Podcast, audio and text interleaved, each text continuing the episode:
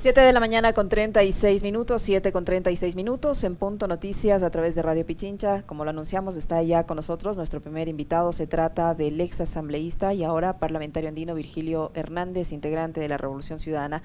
¿Cómo está, Virgilio? Buenos días, qué gusto saludarle a los tiempos, bienvenido. Eh, ¿Cómo van a enfrentar ahora eh, como organización política esta nueva amenaza considerada también por algunos voceros de la Revolución Ciudadana como una evidencia de la persecución política y el lawfare, el hecho de que la Fiscalía haya abierto esta investigación por presunto enriquecimiento privado no justificado, esto por la recolección de fondos vía crowdfunding para la eh, campaña electoral pasada? ¿Cómo está? Buenos días, les saludamos Alexis Moncayo, quien le habla Licenia Espinel. Muy buenos días, Licenia, muy buenos días, Alexis. Esto que ahora realiza la Fiscalía no es más de lo que yo he llamado esta lógica oligárquica, que es poco a poco la característica de, del gobierno. ¿Y cuáles son los componentes de esta lógica oligárquica? Primero, esta conjunción entre poder y dinero. ¿Qué es lo que ahora pensamos los ecuatorianos? Que utilizó su dinero para poder adquirir poder político el actual presidente Guillermo Lasso. Y ahora utiliza el poder político para evitar que se haga cualquier investigación de, respecto de ese dinero, incluyendo que eh, si esa investigación tiene o no que ver con temas tan serios como la evasión de impuestos, ¿sí? Cosas como esas ahora se intenta evitar, es decir, utilizar el poder político para que se investigue cómo se utilizó ese dinero. Segundo, creo yo que es muy claro que se actúa en función de pequeños intereses, de pequeños clanes, eh, incluso ahora familiares de un grupo muy reducido, por eso incluso el gobierno empieza a tener disputas con otros sectores de poder.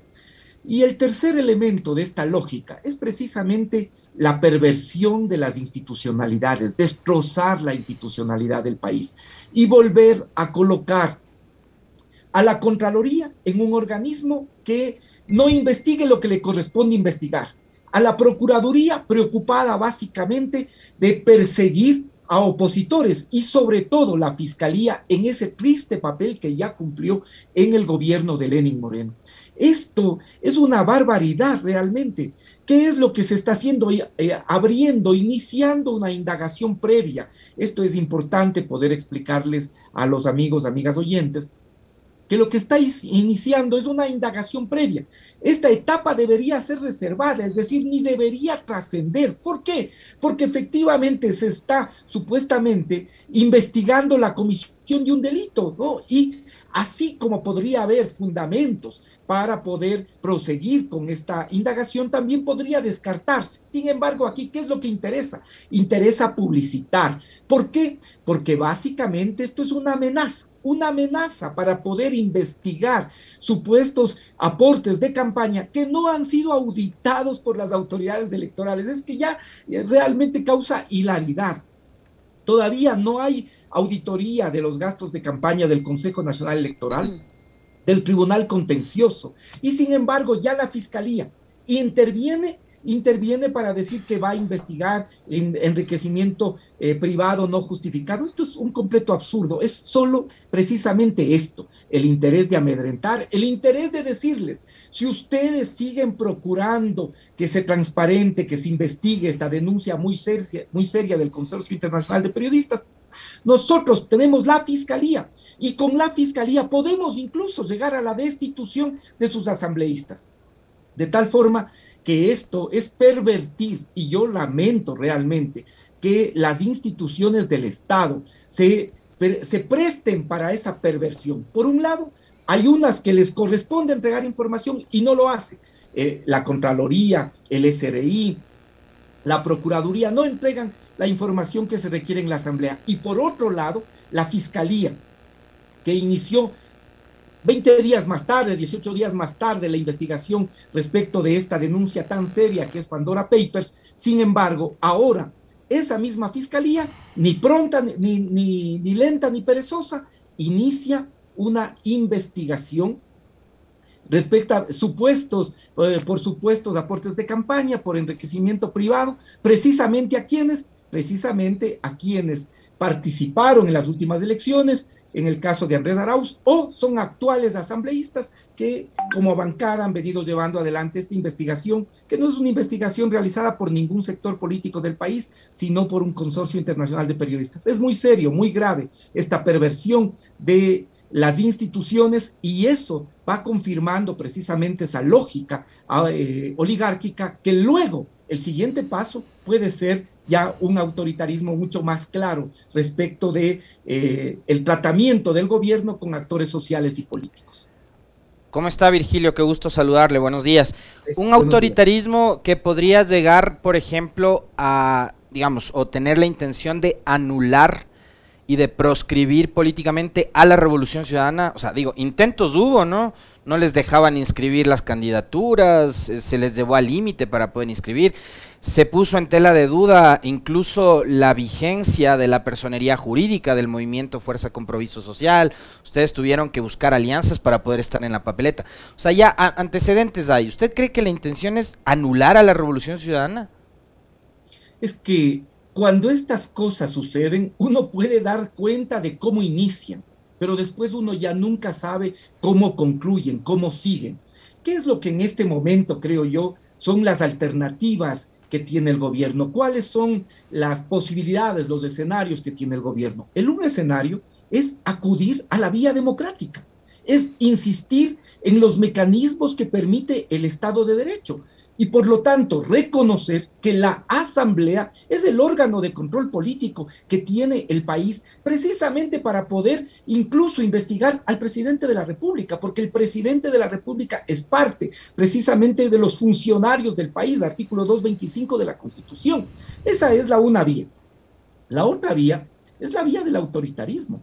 Y con la vía del autoritarismo uno puede ver que lo que se presenta o lo que de alguna forma las experiencias del propio Ecuador y de otros lados nos dicen, es que en primer lugar hay una creciente represión respecto de actores sociales y políticos que estén desalineados con la tesis del gobierno. Uh-huh. Segundo, también hay básicamente este intento de sacar del juego a como dé lugar a quienes son opositores políticos. Esto es parte de lo que puede venirse. Y con ello también la perversión del sistema de justicia, la politización de la justicia, lo que se conoce como el lawfare, y cada día un interés mucho más fuerte por anular a los opositores políticos. Creo que hay una, una y, y así está actuando el gobierno. Por un lado busca cooptar a sectores. A través de distintos mecanismos busca cooptar a sectores, ¿no? Eh, vemos cómo ha trabajado, por, lo, por ejemplo, con los sectores de la transportación, vemos las idas y vueltas, las contradicciones también con el propio movimiento indígena, y luego de, de, de este intento de cooptación de sectores, a otros, en cambio, los intenta anular. Y todo esto, ¿por qué está haciendo el gobierno? Está haciendo básicamente, y esto es lo complicado, mientras en el país hay tantos complejos problemas, tantos problemas tan delicados. El gobierno está haciendo todo esto, curiosamente, ni siquiera para defenderse, ni siquiera para defenderse. El gobierno tiene en este momento postergados todos los problemas del país, buscando ¿qué? Ocultarse. Esto es muy grave, muy grave, y por lo tanto, todos aquellos que quieren que el gobierno salga de las sombras, ¿sí? ¿Qué es lo que hace? Amenazas y... ¿Y, ahora, ¿y por qué por quiere ejemplo, ocultarse el gobierno? ¿Por qué tiene usted esa lectura? A ver, eh, y, me, y me parece interesante, eh, yo quisiera que, que nos explique por qué el gobierno en su estrategia eh, busca ocultarse. Pero adicionalmente a eso, eh, y usted hablaba hace un momento sobre eh, la, la, la pregunta inicial que le planteaba Licenia, eh, yo quisiera vincularle con, eh, digamos, una parte también de la estrategia de la comunicación, que son estas cajas chinas o cortinas de humo. Entonces, cuando eh, salta lo de los Pandora Papers, que además es una investigación de un consorcio de seiscientos periodistas a nivel mundial, en el Ecuador nos ponen a hablar del sistema Sucre, ¿no? Nos ponen a hablar de que Arauz y a, y a la Revolución Ciudadana les van a investigar ahora por el crowdfunding, ya no por el aporte supuestamente del del Ejército de Liberación Nacional, que parecía ser más grave. Entonces se van inventando cajas chinas, cortinas de humo, eh, y, y de eso es lo que quiere ocultarse el gobierno. ¿O por qué quiere ocultarse el gobierno?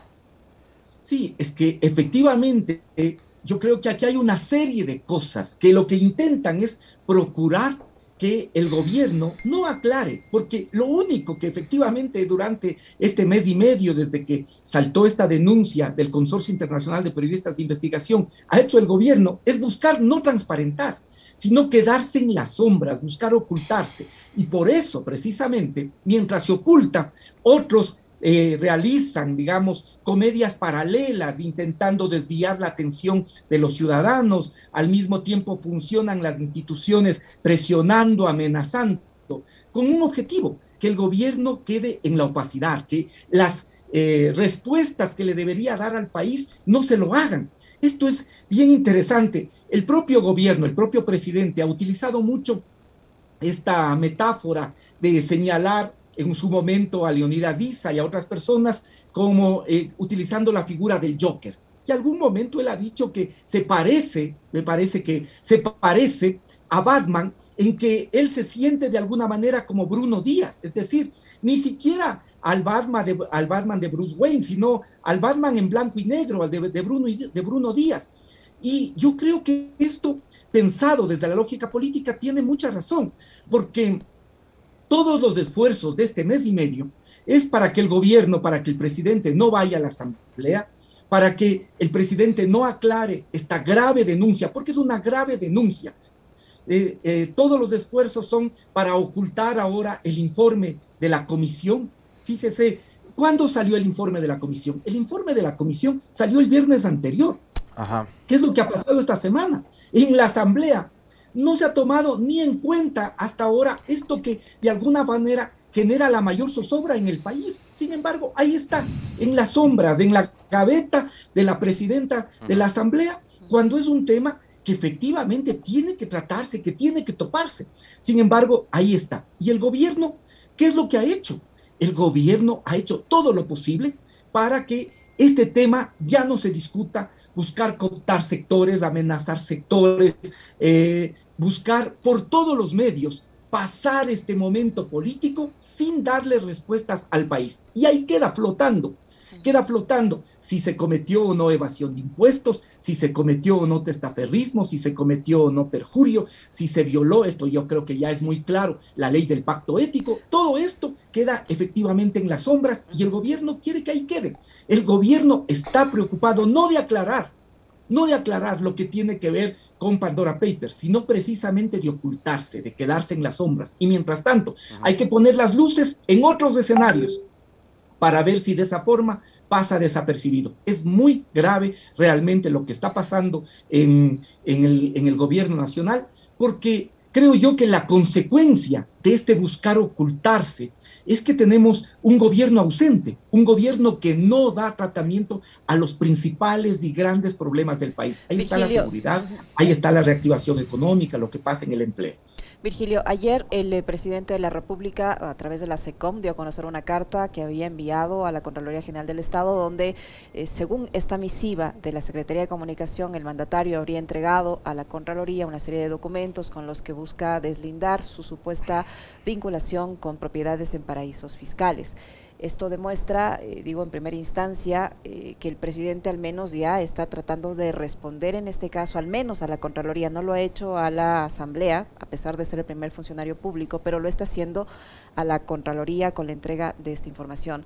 ¿Este acto es suficiente para desvanecer las dudas que ya se han generado por las propias actuaciones del presidente, el hecho de no querer acudir a la comisión ni al pleno, a pesar de que él lo había ofrecido con anterioridad, eh, el hecho de que ahora en los integrantes de esta misma comisión de, de, de garantías constitucionales que elaboraron el informe, dos de ellos, los de Pachac, dos de Pachakutik específicamente, digan que eh, fue cambiado el informe, que el informe no ha sido elaborado por la mesa, sino que la, lo, lo llevó la asambleísta Cabezas, que fue elaborado, redactado fuera de la comisión? Y a esto se suma el hecho de que un actor político, como el caso del señor Andrés Páez, exasambleísta, haya presentado también una, un acto urgente, una denuncia por presunta falsedad ideológica. Eh, ¿Cómo interpretar tanto la respuesta del presidente a la, a la Contraloría, si esto es suficiente o no, para esclarecer estas dudas y estas otras dos eh, casos, el caso de los dos legisladores de Pachakutik, del señor Quesada, y no recuerdo el nombre de la otra asambleísta, y el caso del señor Páez? Eh, mire, Licenia, eh, en los pasillos de la Asamblea yo no voy por ahí, pero tengo amigos que me cuentan, se dice que no solo que eh, ahora hay una interacción con la Contraloría, sino que el abogado defensor del presidente Guillermo Lasso es prácticamente quien está redactando el informe de la Contraloría. ¿Y qué es lo que pasa? Que con la debilidad institucional que existe en este momento en la Contraloría, este informe, indudablemente, que genera muchísimas dudas, muchísimas inquietudes. ¿Y qué es lo que pasa? Que aquí se está dejando de lado las instituciones del Estado de Derecho. Porque, ¿cuál es el órgano de control político? El órgano de control político es la Asamblea Nacional. Parte de esta lógica autoritaria que he señalado es que el presidente escoge el escenario en el que él supuestamente quiere establecer y quiere aclarar el tema y las denuncias relacionadas con Pandora Papers. Entonces descalifica por sí y ante sí, descalifica a la Asamblea, dice que no es el órgano competente, dice que no es la comisión competente, sí estaba dispuesto a ir a la comisión de Fernando Villavicencio, no está dispuesta a ir a la comisión que preside el señor eh, Fernando Cabascango y que por dos ocasiones le convocó. Esto es absurdo. No puede, en el Estado de Derecho, no puede el mandatario escoger cuáles son los escenarios en los que él quiere presentar sus explicaciones ni, sub, ni, ni, ni establecer una supuesta aclaración. Tiene que seguir las reglas legales, constitucionales. Y la ley orgánica de la función legislativa es muy clara. Tienen los funcionarios que están llamados, tienen la obligación de ir a rendir cuentas. Y así lo dijo el propio presidente de la República en la entrevista que hizo con el señor Vera. ¿Qué es lo que dijo? No sé si se puede llamar entrevista, pero en este diálogo que tuvo con el señor Vera, ¿qué es lo que dijo? Que él va a ir a las comisiones que sean necesarias, ¿sí? Sin embargo, no lo ha hecho. No lo ha hecho. ¿Por qué? Porque lo que busca es ocultarse.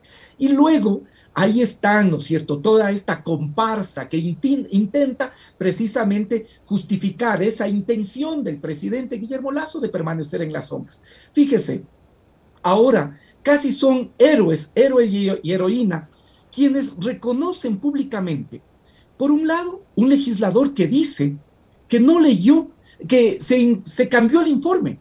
Cuando se cambia el informe, y le digo con la experiencia que pudo haber tenido al haber sido dos veces legislador y asambleísta constituyente, ¿qué es lo que demuestra? Demuestra que o no leyó el informe, y si ya no se dio el trabajo de leer, que suele suceder, suele pasar, que en muchas ocasiones los legisladores no lean siquiera lo que van a votar, pero si no leyó, tampoco estuvo atento, porque el informe sí tenía que leerse.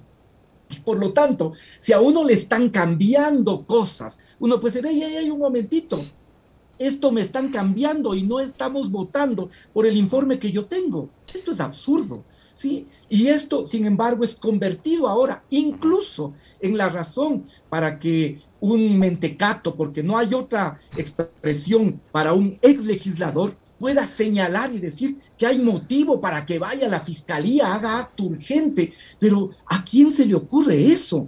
Sí. Realmente esto ya es una barbaridad. Hay que estar bajo Entonces, los efectos no, del alcohol para eso. Sí, o sea, creo que hay, yo no tengo, siempre me cuido de esto porque son sectores finalmente vulnerables que requieren de atención, pero eso no les da autoridad para poder decir cualquier cosa. Imaginemos ya de qué democracia podríamos hablar si la Fiscalía va a la Asamblea y hace un allanamiento, si la Fiscalía, ¿por qué? Sobre todo porque una comisión se lleva adelante un encargo que le dio el propio pleno de la Asamblea. Por, Entonces, por un pronunciamiento que además es político, Virgilio. Pero a ver, yo ahí quiero quiero polemizar, porque además eh, creo que hay, hay ciertos sectores eh, sociales, civiles, que ya fueron parte de la historia de este país y que están plenamente identificados además con episodios tristes de este, de este país, que han salido a responsabilizar al bloque de UNES y a la Revolución Ciudadana de ser parte de lo que el presidente Lasso también en su momento dijo que era un triunvirato del golpismo, ¿no? Mezcló a Nebot con Correa y con Isa. Hoy vemos que nada tienen que ver los unos con los otros. Yo hablaba hace un momento de que incluso el Partido Social Cristiano ya ha hecho alguna serie de guiños al gobierno, al gobierno del presidente Lasso y empieza nuevamente a acercarse, porque además, digamos, eh, alguna cosa también tendrán ahí, ¿no? Con respecto del tema de las offshore, paraísos fiscales y demás, pero... Eh, Yo volteo a ver a UNES y, y, así, y siendo crítico con este asunto también, digo, a ver, ¿por qué no dejar que el tema de Pandora Papers siga su curso y que Lasso se siga agotando? Porque además no, eh, eh, el gobierno y el presidente Lasso creo que no necesitan de la ayuda de nadie como para, eh, digamos, ponerse el pie, porque se lo ponen solos. Pero hay gente que ve a UNES como tratando siempre de dar el, el empujoncito. Y yo quiero que usted, junto a nosotros, eh, doctor Hernández, le escuche a Joyce de Ginatta. ¿Qué es lo que ha dicho la señora en un video que ha subido a sus redes sociales, en donde dispara justamente eh, en contra de la Revolución Ciudadana y su accionar político de los últimos días? Por favor, compañeros. Sociedad civil, hoy, noviembre nuevo, les pido que se despierten. No se dan cuenta que hay un grupo afincado en la Asamblea que quiere destituir al actual presidente de la República, por quienes votamos la mayoría de los ecuatorianos, para cambiar al fin el país. Y resulta que seguimos con el mismo ta, ta, ta de siempre, que los combustibles, que estoy acá viviendo el pasado, dedicándose al circo, en vez de aprobar las leyes importantes para que este país salga de esa tragedia que los correístas dejaron al país. Esto no puede seguir así. No podemos, como sociedad civil, quedarnos ausentes en las parcelas, porque el pueblo necesita trabajo y reforzar la clase media. Por favor, es hora de que hablemos a la gente para que se entere que nos quieren destruir, que quieren tomarse el país con el narcotráfico y tantas otras cosas negativas, cuando este es un país totalmente rico, con gente que tiene un espíritu emprendedor, y que hay un grupo pequeño que nos asaltaron hace catorce años y lo que quieren hacer es seguir en la misma rutina. Despiértense, por favor, salgamos. Habló de asalto, habló de narcotráfico. Y la señora, le pregunto al, al doctor Hernández, la señora Joyce de Ginatta, ¿habla en nombre del pueblo ecuatoriano, de las clases medias? ¿Cómo interpreta usted este mensaje? Imagínese el punto en el que hemos llegado, que la señora Joyce de Ginatta tenga que hablarnos del futuro del país. Ya son cosas, son lo que eh, pueden verse ahora con lo que estamos viviendo eh, y todas las... las repercusiones que tiene este intento permanente del presidente Guillermo Lasso por permanecer en las sombras. Fíjese aquí una cosa, Alexis.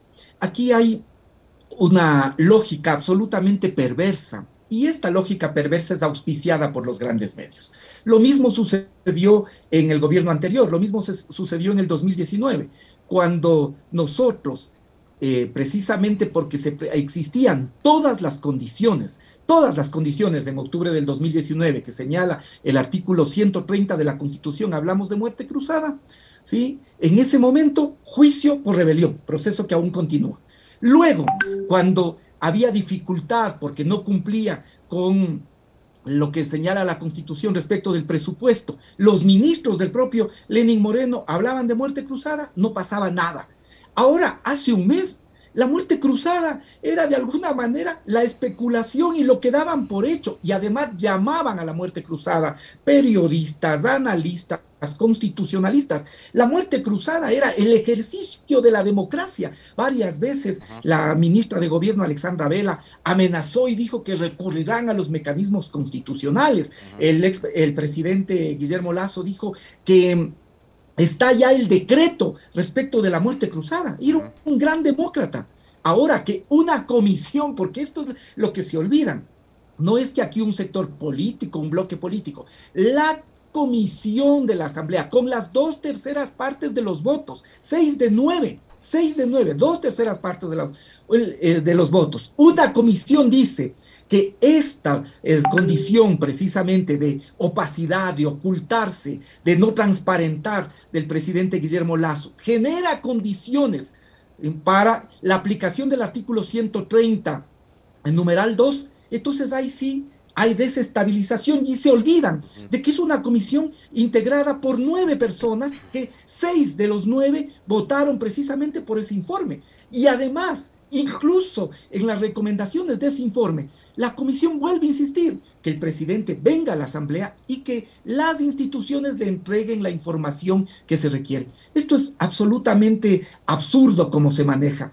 ¿Y sabe qué es lo grave de esto, eh, Alexis, Licenia?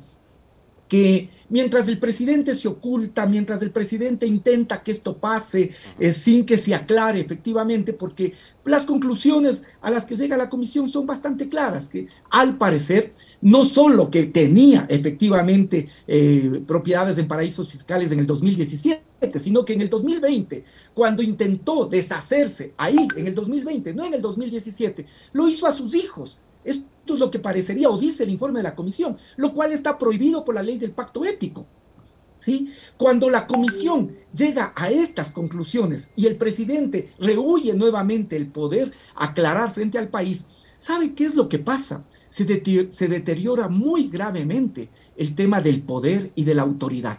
Estuve revisando el otro día la acusación constitucional contra el presidente Piñera por la que votó el Congreso de Diputados, y ahí, en esta acusación constitucional, hay una cosa muy clara, que citan al expresidente Patricio Aylwin, que no era ni socialista, ni socialista chileno, sino de la democracia cristiana. Él dice, voy a permitirme leer dos líneas, dice, esa autoridad democrática supone una relación de confianza entre gobernantes y gobernados. Solo en la medida que el gobernante cuente con un respaldo de confianza, tiene verdadera autoridad. Y esa relación de confianza, indudablemente, solo se puede construir sobre la verdad y sobre bases morales. Esto es lo que dice la, la, la acusación constitucional que fue votada, y fue votada favorablemente, setenta y ocho votos a favor, sesenta y siete en contra, tres abstenciones por el Congreso chileno, ¿sí? Y esto es lo que efectivamente acá no se termina de entender, que se deteriora la autoridad presidencial. Y si se deteriora la autoridad presidencial, pierde precisamente esa posibilidad de gobernar. Como ahora, que está en esta ley tributaria, que exige nuevas cargas a los sectores medios, va a poder hacerlo. Cuando estos sectores que van a tener que pagar más, van a decir, pero mientras a nosotros nos ajustan con los impuestos, hay esta idea de que el presidente evade impuestos. O mientras se sigue al pueblo ecuatoriano sacrificando con el tema de los combustibles que efectivamente están congelados, pero ¿en qué precio fueron congelados? Al mismo tiempo, en la ley tributaria, el propio presidente, no es que eso se introdujo en la asamblea, el propio presidente envía un proyecto de ley en que quiere liberar del pago de impuestos a las grandes herencias. Fíjese, cuando fue banquero, trasladó sus bienes, trasladó sus bienes A, a un fideicomiso, ¿sí? Y dijo, claro, mi mujer y mis hijos van a poder disfrutar de esos bienes previo al pago de impuestos. Eso hizo cuando en su condición de banquero. Ahora que es presidente, ¿sí? En cambio, manda un proyecto de ley para que las grandes fortunas no paguen impuestos. ¿Cómo va a pedir efectivamente una, una norma así? Cuando queda la duda de que se está buscando beneficiar ya no siquiera a un pequeño grupo, sino directamente a su grupo familiar, o lo de la repatriación de capitales. Se paga ahora, eh, pagan ahora cinco punto cinco por ciento de impuesto para repatriar, pero queda prohibido, fíjese esto, queda el Estado prohibido de investigar el origen de esos capitales que se están repatriando. Es muy grave. Con esta falta de transparencia, con esta opacidad en la que quiere permanecer el presidente, pierde algo que es sustancial, que es el tema de autoridad. Y si se pierde autoridad, se vuelve cada día más difícil la posibilidad de gobierno. Y, y, y pierde además eh, valor la palabra presidencial, eh, doctor Hernández, porque además hemos visto cómo, eh, no solo en este tema, sino en muchos otros, el gobierno y el presidente Lasso ha incumplido con los ofrecimientos de campaña. Han pasado menos de seis meses, medio año de gobierno, y el presidente Lasso y, y su régimen han tenido un desgaste súper importante, muy fuerte. Eh, usted además considera que la lógica va a cambiar de lo que fue, digamos, de alguna forma también eh, la política impuesta por María Paula Romo, por, el, por estos sectores vinculados a la ruptura. Eh, yo sé además que la señora Alexandra Vela no es tan, eh, no, no es tan distante de la señora Romo, que más bien son muy cercanos. Eh, se habló mucho y se especuló, se especuló mucho con, con eh, el, la estadía de María Paula Romo durante los días del consenso de cocina acá en Ecuador y demás, eh, pero ¿usted cree que, sobre todo en, en este asunto de la judicialización de la política y el lawfare, la, la, la cuestión con, con Lasso en el poder pueda eh, eh, agravarse o, o va a cambiar? Porque él, cuando asume el poder, Hay, hay un discurso del doce de abril en donde él dice: yo vengo uh, por el Ecuador del encuentro, yo no vengo con una lista de perseguidos, pero vemos que la Fiscalía sigue cumpliendo el rol político que le exigen los sectores vinculados al presidente Lasso y a quienes los llevaron al poder. ¿Usted cree que eso va a cambiar o que va, va a seguir tal cual? Mire, eh, si es que efectivamente tenemos confianza en el Estado de Derecho, uno tendría que abogar por la independencia de las funciones. Pero claro, indudablemente, cada día hay más dudas de eso. Y efectivamente, con esta serie de actuaciones del presidente, deteriora la autoridad y deteriora también el valor de la palabra presidencial. Esto es muy grave. Ya le pasó a Lenín Moreno. Y miren, no solo dónde terminó Lenín Moreno, dónde está Lenín Moreno, en el basurero de la historia, sino también en dónde está el país. Eso es lo, eh, lo grave. ¿Dónde está el país? Y ahora, por ahí va precisamente el presidente Guillermo Lasso, que dice una cantidad de cosas y después se arrepiente de lo que él mismo dice, ¿sí? Ya lo ha pasado, ya ha pasado en esta vez, cada vez que quiere aclarar lo de Pandora Papers, ¿no es cierto? Después termina retractándose o simplemente no hace lo que dijo que iba a hacer, ¿sí? Pero también con una serie de cosas que en este esfuerzo por desviar la atención, en esta eh, serie de acciones para desviar la atención, dice. ¿Y sabe por qué es posible además este deterioro permanente de la autoridad presidencial? Porque hay medios de comunicación, los grandes medios de comunicación que solapan, ¿sí?, todas esta serie de incoherencias. Fíjese, aquí Ilicenia lo topó en su, en su pregunta, el tema del narcotráfico. Señalar y decir que en el tiempo de Correa se entregó territorio al narcotráfico, ¿sí?, y queda dicho como que no se ha dicho nada. No hay precisamente estos grandes medios que son los que construyen la plataforma eh, comunicacional del actual presidente, que le digan, a ver, a ver, pero aclaremos esto, porque si se entregó territorios al narcotráfico, ahí existió complicidad de las Fuerzas Armadas, pues, ahí existió complicidad de la policía, ahí existió complicidad del alto mando policial, ¿sí?, y militar.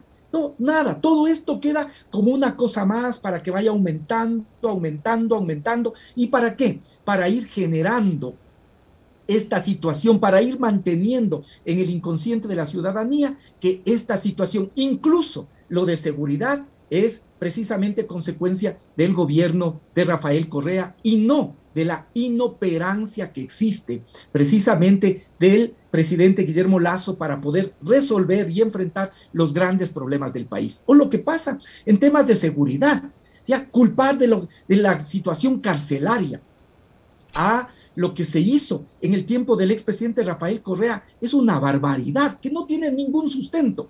¿Qué es lo que pasa en realidad? Que entre el poder de las mafias y la incompetencia del Estado han, en el Ecuador han decretado la pena de muerte, aunque la pena de muerte esté prohibida por la Constitución. Esta es la realidad y esto es posible, este deterioro de la autoridad, de la palabra presidencial, solo es posible por la, la complicidad de los grandes medios de comunicación que son los que efectivamente dejan que quede así en el claro oscuro tantas incoherencias que lamentablemente salen pronunciadas de la palabra del propio eh, presidente de la República. Muchísimas gracias al doctor Virgilio Hernández, parlamentario andino e integrante de la Revolución Ciudadana, que ha estado con nosotros. Gracias, Virgilio, muy amable. Gracias a usted, gracias, Arsenia, gracias, Alexis. Muy amable, doctor. ocho con nueve minutos, una pausa, regresamos para...